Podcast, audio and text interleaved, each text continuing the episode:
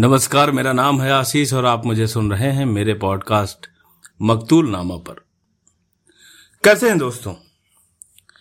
अच्छे होंगे? आप सोचते होंगे कि मैं हर बार यही सवाल आपसे बार बार क्यों करता हूँ?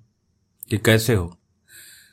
दोस्तों, हम अपनी ज़िंदगी में इतने ज़्यादा व्यस्त हो गए हैं, इतने ज़्यादा हम मशगूल हो गए हैं कि हम अपने आप से ये पूछते ही नहीं कि तुम कैसे हो। कम से कम दिन में एक बार अपने आप से तो पूछना बनता है कि कैसे हो। अब चूँकि मैं आपका दोस्त हूँ, आपका किस्सेबाज दोस्त हूँ तो मेरा फ़र्ज़ बनता है कि मैं आपसे पूछूँ कि कैसे हैं आप। लिहाजा मैं आपसे हर पॉडकास्ट की शुरुआत में पूछ लेता हूँ कि कैसे दोस्तों, मैं आज बात कर रहा हूँ दोस्ती की। दोस्ती कई तरीके की होती है। आपने भी कई तरीके की दोस्ती की होगी। यूँ तो दोस्ती के कोई पैमाने नहीं होते, कोई मीटर नहीं होता, कोई उसको नापने के लिए कोई स्केल नहीं होती, लेकिन लेकिन लेकिन फिर भी दोस्ती भी अलग अलग तरह की होती है। हाँ। और एक दोस्ती वो होती है जब हम बिल्कुल अबोध होते हैं, बिल्कुल बचपन वाली जो दोस्ती होती है। एक दोस्ती वो होती है जो आपके कॉलेज में आपसे होती है, आपके दोस्तों के बीच, कॉलेज के साथ में पढ़ने वाले दोस्तों के बीच बनती है। एक दोस्ती वो जिसे हम अक्सर मोहब्बत या इश्क या प्यार का नाम दे देते हैं। एक दोस्ती वो जो ऑफ़िस में कलीग्स के साथ हो जाती है। और भी कई सारी दोस्तियाँ हैं जो आपको आते जाते कभी ट्रेन में, बस में या कभी कहीं मंदिर में या कहीं घूमने गए, तब दोस्तियाँ होती रहती हैं। आज मैं आपको एक कहानी सुनाने वाला हूँ, दोस्ती को लेकर के। दोस्ती किस तरह से मायने रखती है, क्या दोस्ती में कंडीशंस होनी चाहिए या नहीं होनी चाहिए, ये सारी बातें हम इस कहानी के थ्रू समझने की कोशिश करेंगे। बात दरअसल यूँ है कि नए शहर में एक बुजुर्गवार रहते हैं। नाम है खालिद। खालिद नाम है, लेकिन अमूमन लोग उन्हें हाजी साहब के नाम से जानते हैं। मोहल्ले और उनके आसपास के लोग सब उन्हें हाजी साहब के नाम से जानते हैं। हाजी साहब बड़े ही ईमान के पक्के और बड़े ही शांत स्वभाव के इंसान हैं, बहुत ही नेक दिल इंसान हैं, लोगों की मदद करते हैं। और हाजी साहब का एक जिगरी दोस्त है। एक बहुत ही खास, बहुत ही अज़ीज़ उनका दोस्त है। वो है राधे श्याम हलवाई। अब राधे श्याम हलवाई, अब लोग तो बताते हैं कि राधे श्याम हलवाई और हाजी साहब के घर जो है वो पास पास में थे। बिल्कुल पास पास में और इनका बचपन भी साथ में बीता। साथ में बड़े हुए। हाजी साहब ने तालीम ली, अच्छी तालीम ली और वो आज की तारीख में बच्चों को कुरान शरीफ पढ़ाते हैं। और जो राधे श्याम हलवाई हैं, उन्होंने अपने पिता की पुस्तैनी दुकान, जो हलवाई की थी, वो कंटिन्यू कर ली। अब राधेश्याम हलवाई की जो दुकान है, वो कहने के लिए हलवाई की दुकान है मेनली वहाँ पर चाय, समोसे और इनका काम होता है। मिठाइयाँ कम ही देखने को मिलती हैं और जो बनती भी हैं, वो बड़ी मुश्किल से बिकती हैं। अगर बच गई, आंधी, तूफ़ान और मक्खियों से तो बिक जाती है। वैसे तो बहुत मुश्किल से बिकती। कई बार हाजी साहब ही झाड़ कर या डांट कर डपट कर उन्हें फिकवा देते हैं। राधेश्याम हलवाई की ज़िंदगी बहुत आसान नहीं चल रही है। होटल पे इतने कमाई होती नहीं है जिससे उनका गुजारा हो जाए। हाँ उनकी एक कमाई बहुत अच्छी है, वो है हाजी साहब। हाजी साहब दिन में एक मर्तबा तो दुकान पर आते ज़रूर हैं और राधे श्याम की चाय ज़रूर पीते हाँ चाय उनकी मोहल्ले में फ़ेमस है। उधर से हर आने जाने वाला आदमी राधे श्याम की चाय ज़रूर पीता है। चाय काफ़ी अच्छी है। अब चूँकि हम बात कर रहे हैं दोस्ती की तो मैं आपको एक वाक्य बताऊँ कि ये उन दिनों की बात है जब हा, हाजी साहब और राधे श्याम दोनों लोग स्कूल में साथ साथ पढ़ा करते थे। दसवीं कक्षा की बात है। दसवीं कक्षा में हाजी साहब और राधे श्याम दोनों साथ साथ पढ़ते थे। राधे श्याम का मन बिल्कुल भी पढ़ाई में नहीं लगता था। मास्टर जी ने कई बार डांटते हुए ये कहा था, झुंझलाते हुए कहा था कि, राधे श्याम, कहीं ऐसा ना हो कि तुम गल्ले पे ही बैठो। और यही हुआ भी। राधे श्याम का फिर भी मन नहीं लगता था पढ़ाई लिखाई में। हाजी साहब कई बार उन्हें फोर्स करते, दबाव डालते तो जस तस करके उन्होंने दसवीं तो पास कर ली। लेकिन आगे की पढ़ाई उनसे घसीटी गई नहीं। कोशिशें तो हज़ार हुई, लेकिन भाई साहब, हाजी साहब भी एक बार को हार गए। दसवीं के बाद राधे श्याम ने पढ़ाई छोड़ दी और हाजी साहब आगे पढ़ते रहे। हाजी साहब पढ़ने के लिए अलीगढ़ चले गए। अलीगढ़ मुस्लिम यूनिवर्सिटी में हाजी साहब ने दाखिला ले लिया आफ्टर ट्वेल्थ और राधे श्याम वहीं रह गए। अब चूँकि उनके पास कोई काम धंधा तो था नहीं तो वो पिताजी की दुकान पर बैठने लगे। राधे श्याम को एक बात बहुत अच्छे से पता थी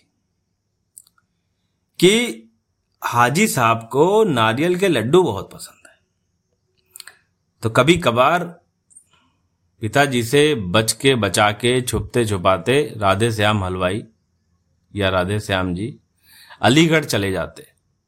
और जब वो अलीगढ़ जाते तो पिताजी की दुकान से नारियल के लड्डू ज़रूर ले जाते थे।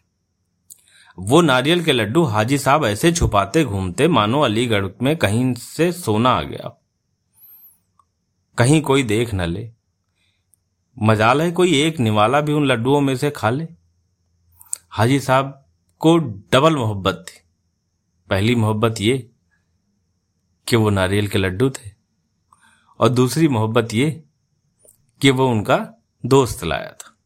राधे श्याम जब जाते अलीगढ़ तो हाजी साहब उन्हें पूरा अलीगढ़ घुमाते, उन्हें नुमाइश दिखाते, घंटा घर ले जाते, चाट खिलाते और शाम की ट्रेन से रवाना कर देते। हाजी साहब एक मर्तबा काफ़ी बीमार हो गए। काफ़ी बीमार हो गए। राधे श्याम को पता चला कि हाजी साहब बीमार हैं। अब राधे श्याम से तो रहा नहीं गया। राधे श्याम ने बड़ी जुगत लगाई, कहीं से पैसों का जुगाड़ हो जाए। जस तस करके पैसे जुगाड़े, बटोरे और पहुँच गए अलीगढ़। अब अलीगढ़ जाकर उन्होंने वो जैसे ही हाजी साहब के पास पहुँचे, उन्होंने कहा कि यार, ये कैसी हालत कर ली तुमने? सुनो, ऐसा है, तुम्हारा मन यहाँ लगेगा नहीं। तुम नए शहर चलो। वहीं पे रहेंगे। यहाँ तुम्हारा ख्याल रखने के लिए कोई है नहीं। और ये मुआ बड़े शहरों की बात ही खराब है। तुम हमारे अपने शहर चलो यार, वहाँ पे तुम्हारा हम ख्याल रखेंगे। तुमको अपने हाथ से चाय बना बना के पिलाएँगे। और अपने हाथ से लड्डू बना के खिलाएँगे। तुम बस यहाँ से चलो। हाजी साहब ने पढ़ाई पूरी की, वो वापस अपने शहर लौट आए। हाजी साहब अक्सर इस बात को याद करके बड़े संजीदा हो जाते थे कि राधे श्याम उन पर किस तरह से जान देते थे। एक दिन कुछ ऐसी हवा चली कुछ ऐसी नज़र लगी कि कुछ धर्म के ठेकेदारों ने नए शहर में आग फूक दी। घर धू धू करके जलने लगे। लोग इधर उधर भाग रहे थे। हिंदू मुसलमानों को गालियाँ दे रहे थे, मुसलमान हिंदुओं को गालियाँ दे रहे थे। सब एक दूसरे को कोस रहे थे। ऐसा लग रहा था कि जैसे मानो ये इन्होंने एक दूसरे को कभी देखा ही नहीं है। इतनी नफरत इतनी नफरत। ये नफरत पूरे नए शहर में फैली हुई थी। सिर्फ़ और सिर्फ़ अगर कुछ बचा हुआ था तो वो राधे श्याम की दुकान, जहाँ पर हाजी साहब अभी भी बेझिझक बैठते थे और उन्हें भरोसा था कि यहाँ पर कुछ भी नहीं होगा। कई लोगों ने हाजी साहब को भी समझाने की कोशिश की कि वहाँ मत जाया करो। ये काफिर हैं? इनके पास मत बैठा करो। और राधे श्याम को भी बहुत सारे लोगों ने समझाया कि इनके पास, इनको मत बैठने दिया करो। न जाने क्या क्या तालीम लेते हैं ये लोग। लेकिन दोनों के दिल नहीं फटे। लिहाजा जब कई दिन गुजर गए तो हाजी साहब की बच्चे अब बड़े हो रहे थे। तो बच्चों ने जिद की कि अब्बा आप भी नए शहर का माहौल सही है नहीं तो आप ऐसा करें कि अलीगढ़ में आ जाएँ। बच्चे हाजी साहब के अलीगढ़ में ही रहते थे। तो जिद करके उन्होंने हाजी साहब को अलीगढ़ बुला लिया। हाजी साहब तो अलीगढ़ चले गए। अब राधे श्याम का मन नहीं लग रहा था।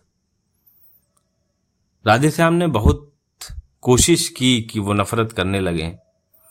बहुत कोशिश की कि वो उनके दिल में खटास आ जाए, उनके दिल में बैर पैदा हो जाए, ताकि वो याद ना करें। लेकिन ऐसा हुआ नहीं। राधे श्याम ने दुकान बंद कर दी, चूँकि अब चलती भी नहीं थी ज़्यादा। दुकान बंद बंद करके राधे श्याम ने घर पे ही एक छोटी सी पान गुटके की दुकान खोल ली। अब वहीं बैठे रहते थे। धीरे धीरे स्वास्थ्य भी गिरने लगा। राधे श्याम के भी बच्चे बड़े हो रहे थे, लेकिन वो कहीं सेटल नहीं थे। बड़ा बेटा जूता फैक्ट्री में काम करता था और छोटा आवारगी।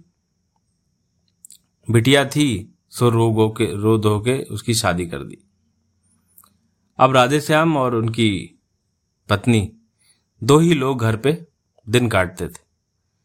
समय कटता नहीं था। काफ़ी दिन गुजर गए। हाजी साहब के घर में लटका हुआ ताला अक्सर राधे श्याम को तकलीफ़ देता था। अक्सर वो याद करते थे उन दिनों को। कई बार पत्नी को बैठा के सुनाते भी थे किससे, लेकिन कोई कोई सुनना नहीं चाहता बहुत दिन हो गए। बहुत दिन हो गए। बड़े बेटे को एक दिन फैक्ट्री में पैसे मिले, उसकी मेहनत का मुआवजा मिला तो वो घर आया और उसने कहा कि, अब्बा, वो पिताजी, ये मेरी फैक्ट्री में कुछ पैसे मिले हैं, आज कुछ अच्छा बनाएँगे। हमने बहुत तारीफ़ सुनी है कि आपके हाथ के नारियल के लड्डू बड़े फ़ेमस थे एक टाइम पे। आज नारियल के लड्डू बनाओ पिताजी। राधे श्याम ने भी सब तैयारी करी। घर में खुशी का माहौल था। उन्होंने लड्डू बनाए। लेकिन वो नारियल का लड्डू एक राधे श्याम खा नहीं पाए। खाते भी कैसे? उस लड्डू पे नाम तो उनके दोस्त का लिखा हुआ था, उस जिगरी दोस्त का लिखा हुआ था। चुपके से उन्होंने चार लड्डू उठाए और अपने कपड़े में ढक के बाहर निकल आए। बाहर निकल आए और इधर उधर देखा कि कोई देख तो नहीं रहा है। और चुपके से वो चारों लड्डू हाजी साहब के बाहर वाले कमरे की खिड़की का शीशा खिसका कर अंदर डाल दिए।